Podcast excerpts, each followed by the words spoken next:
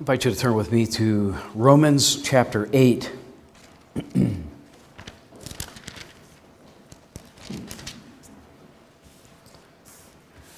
Romans chapter 8. I'm going to be reading the first 11 verses and then verses 31 through 34. First 11 verses and then 31 through 34. Romans chapter 8. Listen. There is therefore now no condemnation for those who are in Christ Jesus. For the law of the Spirit of life has set you free in Christ Jesus from the law of sin and death. For God has done what the law, weakened by the flesh, could not do. By sending his own Son in the likeness of sinful flesh and for sin, he condemned sin in the flesh, in order that the righteous requirements of the law might be fulfilled in us who walk not according to the flesh, but according to the Spirit. For those who live according to the flesh set their minds on the things of the flesh, but those who live according to the Spirit set their minds on the things of the Spirit. For to set the mind on the things on, uh, on the flesh is death, but to set the mind on the Spirit is life and peace. For the mind that is set on the flesh is hostile to God, for it does not submit to God's law. Indeed, it cannot. Those who are in the flesh cannot please God. You, however, are not in the flesh, but in the Spirit, if in fact the Spirit of God dwells in you. Anyone who does not have the Spirit of Christ does not belong to him. But if Christ is in you, although the body is dead because of sin, the Spirit is life because of righteousness. If the Spirit of Him who raised Jesus from the dead dwells in you, He who raised Christ Jesus from the dead will also give life to your mortal bodies through His Spirit who dwells in you. And now down to verse 31. What then shall we say to these things? If God is for us, who can be against us? He who did not spare his own son, but gave him up for us all, how will he not also with him graciously give us all things? Who shall bring any charge against God's elect? It is God who justifies. Who is to condemn? Christ Jesus is the one who died, more than that, who was raised, who is at the right hand of God, who indeed is interceding for us. Well, welcome to Trinity Church. If this is your first time here or first time in a while, uh, we've been working our way through a sermon series asking the question what do we mean when we say, I believe in the forgiveness of sins? And so we've been exploring a rich variety of pictures and images and metaphors God Himself gives us in His Word to describe both sin and our interest, especially in the forgiveness of sin. So we've seen things like this. Sometimes sin is a very heavy burden we bear, and God drops that burden like a stone into the depths of the sea. Sometimes sin is pictured as stain, uncleanness, dirt, and filth. God washes it away. Sometimes sin is a barrier between us and God. And God picks up the barrier and he removes it as far from us as the east is from the west. Our sin stands as a reminder, as a testimony against us. God chooses to remember our sin no more. If we move into the world of uh, finance and money, sin is a great debt we owe to God that's impossible for us to pay. He cancels it. Last Sunday, we saw that debt enslaves us, holds us in its grip. God buys us back, He redeems us. One of the reasons I chose to preach this series, and one of the reasons I chose to preach in that order, is that I suspect most of us, when we think about sin, when we think about forgiveness, our thoughts run quickly maybe even prim- primarily or exclusively to legal and forensic terminology. We mostly picture our sin as a violation of God's holy law that makes us liable to God's judgment and his wrath, and that condemns us before that holy judge who will eternally destroy us for our sin. That's the language of the legal and the forensic. And I've wanted to at least point out that Scripture is much richer in its description both of sin, but also of the variety of ways God pictures forgiveness. But we must not miss out that a good deal of Scripture speaks of sin in terms of legal categories. And that brings us to Romans chapter 8 this morning. And just a little background back in chapter 7, Paul has been lamenting his frustration, a frustration uh, all Christians seem to have with this, this struggle, internal struggle with remnants of sin that so often shape the way we live and that we understand to be contrary to God's law.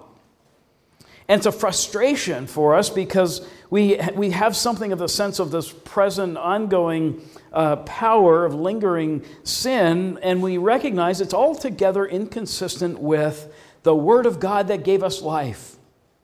It's inconsistent with people who have been renewed and made whole by the Spirit of Christ. We know this shouldn't shape us, it shouldn't be a part of our lives as we're united to Christ. And yet, it still clings to us, and so there's still this frustration.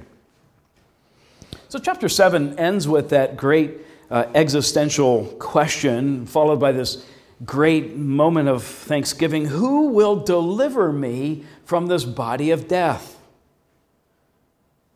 Thanks be to God through Jesus Christ our Lord.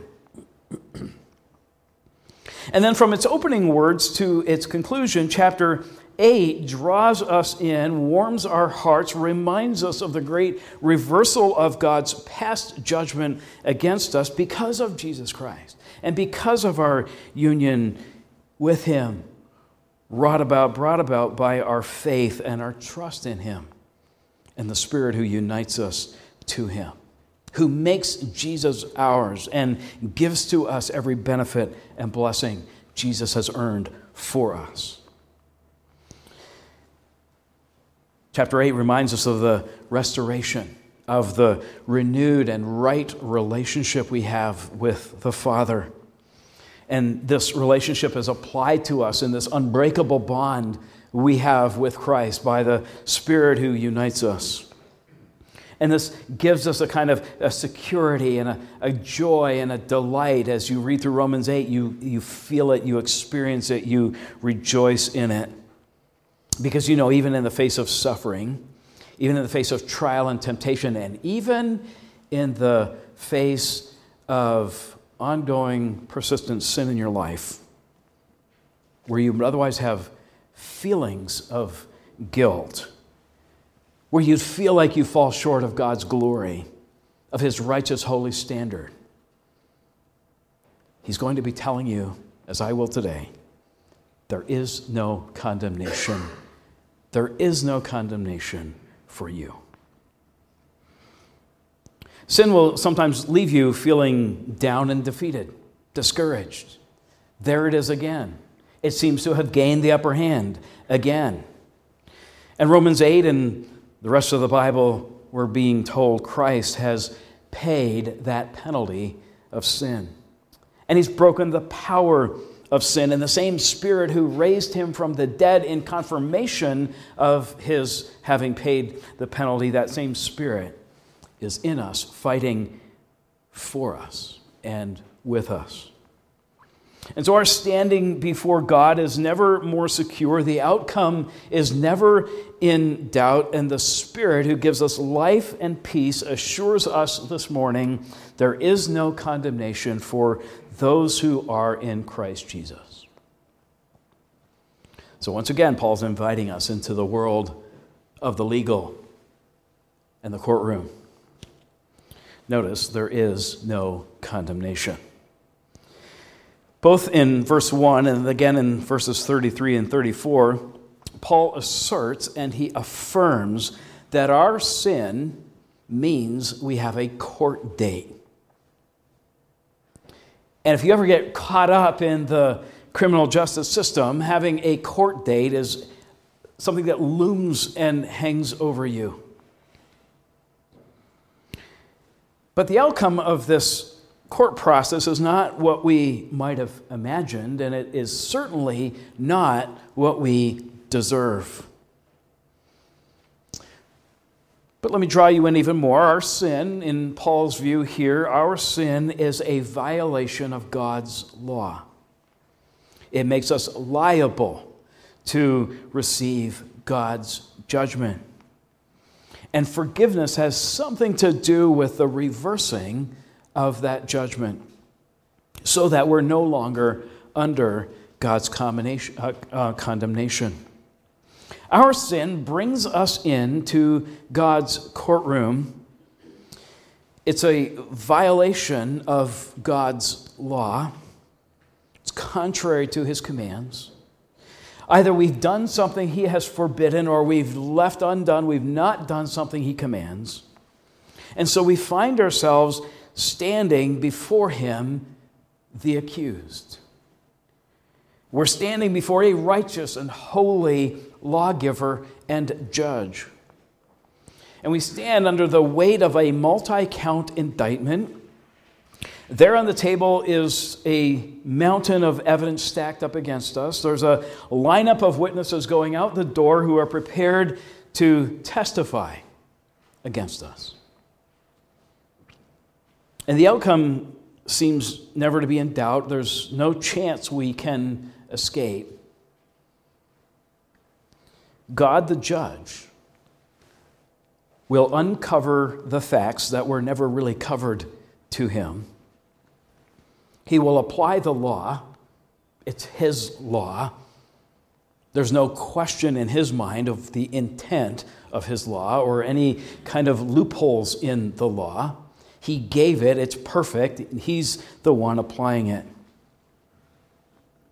He will weigh the evidence and he will render his verdict, and he will find us guilty.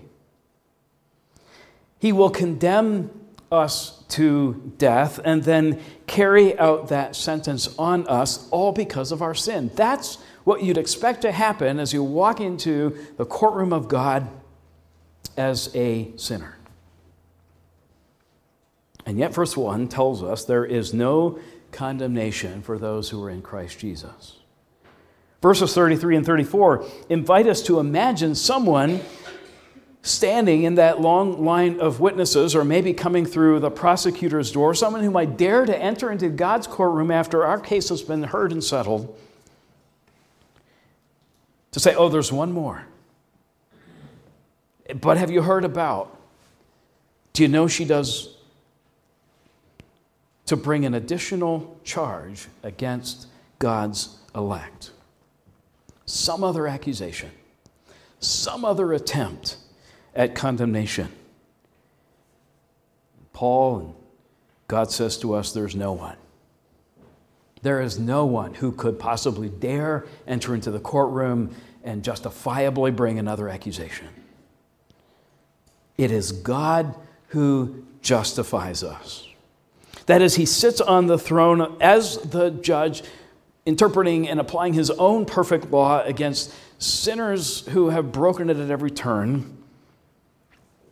He's the one who takes full account of, full stock of our sin, who renders a verdict against it, who pronounces a punishment for it, except because he has loved us and because he chose us in Christ and because of uh, he considers us to be in Christ, he renders the verdict, he pronounces the judgment, he administers the punishment on his son,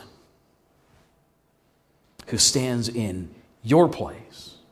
He does not, did not spare him, but he delivered him up for us all. Our verdict of guilty is pronounced on the innocent one, on the righteous one. The punishment we deserved is poured out on him at the cross. He is condemned along with those two men on either side of him. And all the righteousness Christ performed and accomplished in his perfect obedience throughout his entire life that makes him and makes the crucifixion altogether in our eyes to be the most unjust sacrifice or the unjust punishment. All that is applied to us. The righteousness Christ performed, the righteousness Christ lived, becomes ours. So we're not simply entered in the courtroom and given a verdict of not guilty and walking away breathing a great sigh of relief, as if somehow God overlooked something or didn't see something or we got away with it. He doesn't just restore us to a baseline level of not guilty. But because he put that on Jesus and puts the righteousness of Christ on us, we're not only not guilty, but we're perfectly righteous. And Paul reminds us that we are justified in Christ. That is, the guilt of our sin is done away with in his death and resurrection. We're declared righteous as if we had lived that perfect life Jesus lived, as if we had paid the perfect price Jesus paid. And all because the Father is satisfied that his judgment, his wrath, the penalty for sin has been doled out, meted out, met by Jesus. So we might be tempted to ask is this forgiveness once? Is this what we do at the beginning of our Christian life? Or is this something God gives us regularly and in an ongoing way? You see, because chapter 7 had reminded us that we continue to sin. We know this to be true. And we might imagine that when we look at our imperfect obedience, we might still in some way be liable to condemnation and judgment. Yes, I know God has rescued me and has acquitted me and even declares me righteous in Christ. But that was, you know, back when I was in sixth grade or seventh grade or when I was five or when I was 15. What about yesterday? What about this morning? Paul says there's no condemnation for those who are in Christ Jesus. To belong to Christ, to be in union and solidarity with Him, means you share in His death and resurrection. And this is the good news Paul will continue to develop here and throughout the rest of the chapter. The good news is, by extension, Jesus Christ has freed us from the guilt of sin, He's freed us from the penalty of sin, and He has freed us in some way from the power of sin. He's broken that power. Paul describes the, the two kinds of ways of living living according to the flesh, living according to the Spirit. And we sometimes read this as if this is a, a competition between two equal ultimates, as if we're uh, it's a 50 50 chance, or, or we, we're not quite sure where we're going to end up. But he's reminding us that the same Spirit of Christ who raised Jesus from the dead will give life to our mortal bodies. Living according to the flesh is, is that self absorbed and self reliant and self indulgent life. It's hostile to God. We cannot submit to God's law. We don't please God. But he says that's not who you are. You live life in the Spirit. You have Christ, and as you have Christ, you have His Spirit. So the flesh is no longer that dominating principle in your lives. Rather, you submit to the Spirit who is at work in you, powerfully renovating you, who leads you into battle and gives you victory, and who reminds you that even in those moments of failure, you still have a Savior.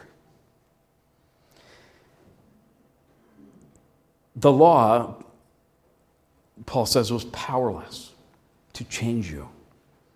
It was powerless to conform you into the image of Christ. It's powerless to change you from within. Remember the Old Testament prophets who predict and pray for God to write that law on our hearts. And this is what the Spirit does as He has already empowered Christ to fulfill all the demands of the law, to obey perfectly, and now enables us to new obedience. Even when we find those little pockets and parts of our lives that are not entirely yielded over to the power of the Spirit who is at work and operative in us. Because we belong to Jesus, because God the Father has accepted his perfect sacrifice, there is still no condemnation for those of you who are in Christ Jesus. The Spirit who was powerful enough to raise Jesus from the dead lives in you. The same Father will raise you up by the same Spirit based on and rooted in the merits of Christ in his own resurrection for you. And this even reaches us, it's not just future, it reaches us in the present. He gives life to your mortal body. Not your dead body, your mortal dying body. You have that life already now. You have that life in Christ, and it's going to be fully realized when He comes back. The same Spirit of Christ, the same Spirit who energized Jesus, energizes you. And so, once again, you can live your life and look back on your week or your day or your morning or the last five minutes and, and feel guilty. You can have or imagine a parade of witnesses that will include Satan, someone you know, maybe even your own conscience, who would want to accuse you before God that you're still a sinner. And God is going to say, Bring them on. Who would dare enter my courtroom and bring a charge against you? This one, mine no condemnation. Because God has justified. It doesn't belong to someone else to determine whether or not you are justified. God justifies. Who can condemn? And it gets even better, really, because as Paul wraps this up, he reminds us of what Jesus is presently doing. And you have that picture of the Old Testament priest who walks into the most holy place with the blood and with the incense. The incense, both to cloud or to, to provide a, a, a barrier, but also to represent the prayers of God's people. And the blood, of course, to represent the sacrifice, to cover, to pay for the sin. And now Paul says, Jesus, whose sacrifice was once and for all time perfect and perfectly received, satisfies our guilt, takes care of it, deals with it. That Jesus has ascended. And he's in the most holy place, the place that was the model for what the Israelites had. He's in the ultimate presence of God, and he comes in our flesh in the body and in the blood in which he lived his perfect life. In the body and the blood in which he hung on the cross. In the body and in the flesh and the blood, he rose from the dead. And he presents himself to the Father.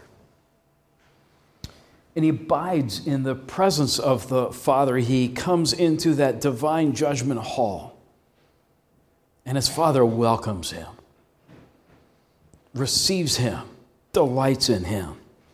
He is the perfect, the finished sacrifice who has satisfied the wrath of God for all our sin.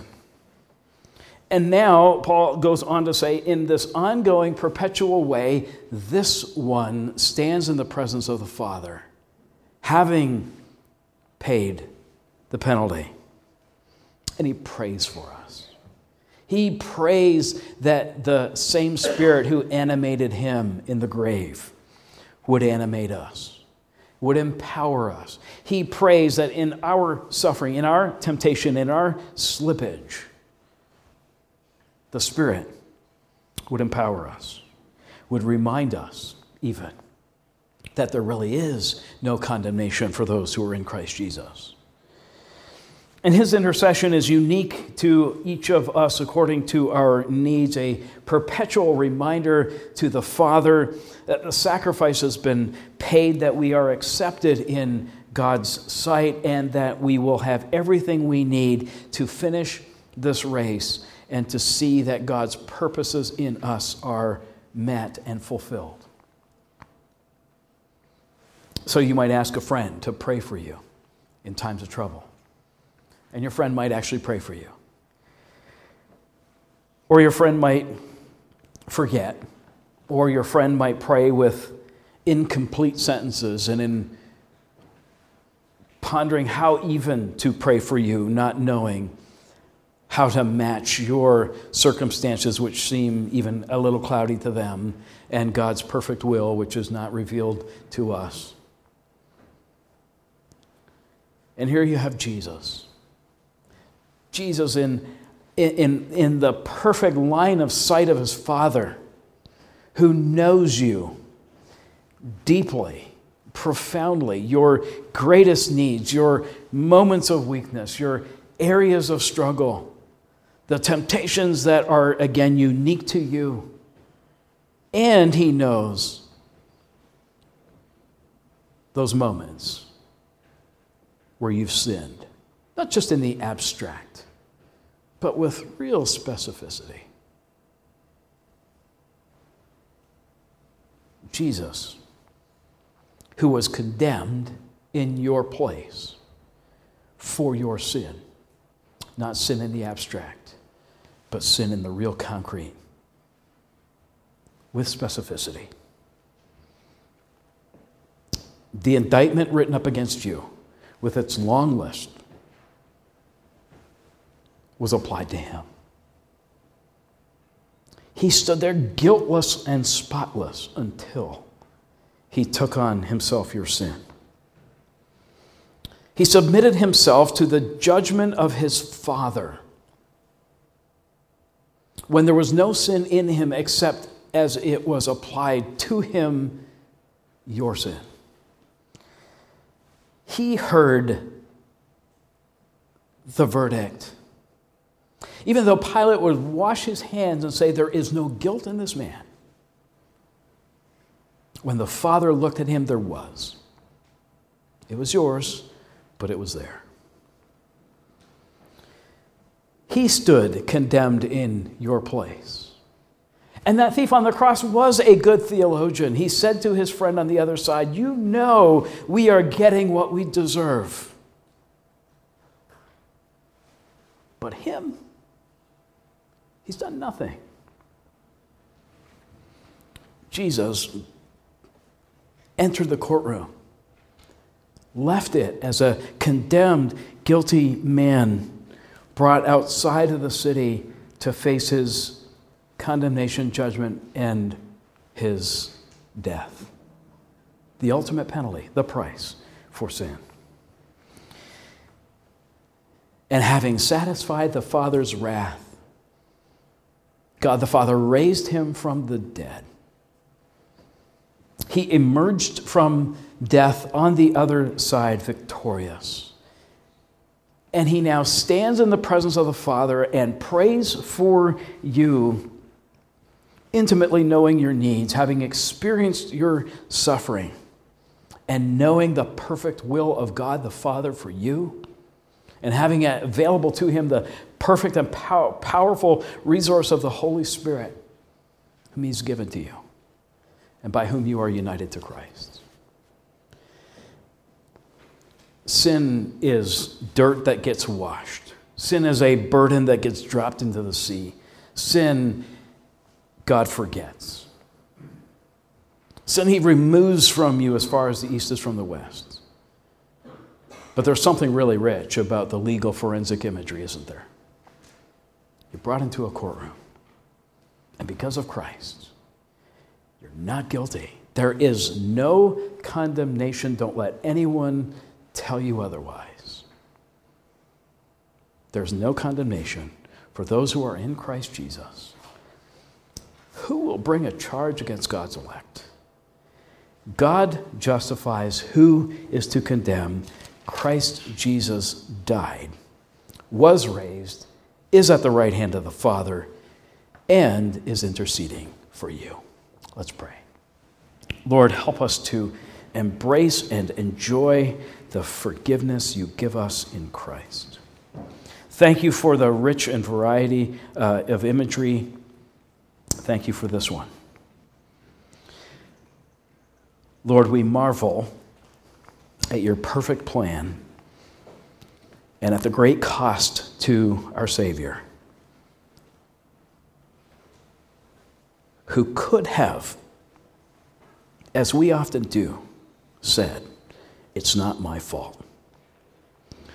And yet you found fault with him and you sent him to pay the ultimate price that we and him might live forevermore. Thank you. Receive our thanks. that We offer it in Jesus' name. And all God's people say, Amen.